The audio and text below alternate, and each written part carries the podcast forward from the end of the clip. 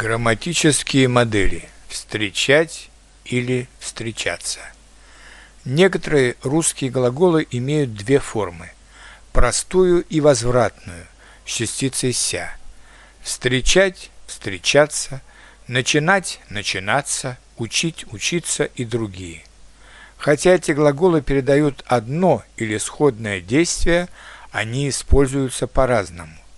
Разберем это на примере часто используемых глаголов «встречать», «встречаться». После глагола «встречать» мы ставим существительное или местоимение в винительном падеже. Мой друг встречает меня завтра на вокзале. Вчера я встретил своего учителя на улице. Но если мы используем глагол «встречаться», то после него мы обычно ставим существительное или местоимение в творительном падеже с предлогом «с». Где ты встречаешься со своим другом? Мы встречаемся с ним перед кинотеатром. Он встретился с ней случайно, но сразу полюбил ее. В немецком языке, как и в русском, существует два вида этого глагола – «трефан», «sich treffen».